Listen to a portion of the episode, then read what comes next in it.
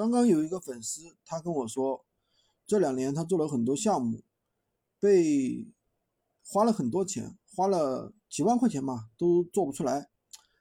做了什么项目啊？做买了有四五台手机，四五十台手机，什么阅读项目啊？然后呢，还做什么自动点赞，还做什么公众号知识付费，花了六七千，又是加盟费。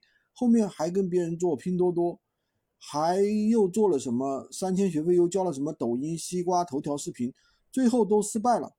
然后呢，他来找我做闲鱼啊。那么我先跟大家讲一讲，为什么闲鱼是适合普通人的一个赛道，对吧？那首先第一个点，首先第一个点，闲鱼它为什么适合普通人呢？因为闲鱼其实在我看来，它不需要你有很高的技能。你前面接触那些项目，其实说实话都是需要很高的技能，是很长的积累。那项目本身我并不说不好，它需要很长的积累，明白吗？然后第二个呢，就是，呃，这项目的话，你，嗯，他们的销售体系、他们的培训体系未必靠谱。比如说什么的，呃，知识付费就交给你，给你一套知识付费的商城，给你一套课程。觉得就能搞定了，哪有那么容易啊？对不对？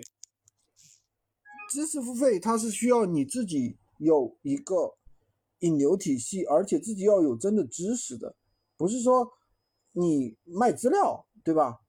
转化为什么公公在公众号上卖课程、卖资料，什么课堂那些东西没用的，我跟你说。所以说我们还是要有真正的一个知识啊！我不是说那些项目不可以做，但是闲鱼的话确实是适合于。普通人弯道超车，为什么不需要太多技能？而且我们准备好了啊，方法是吧？思路、技巧、货源都准备好了，大家只要去操作就可以了。我这里绝对不是打广告啊，我也不是诋毁别的项目，知道吧？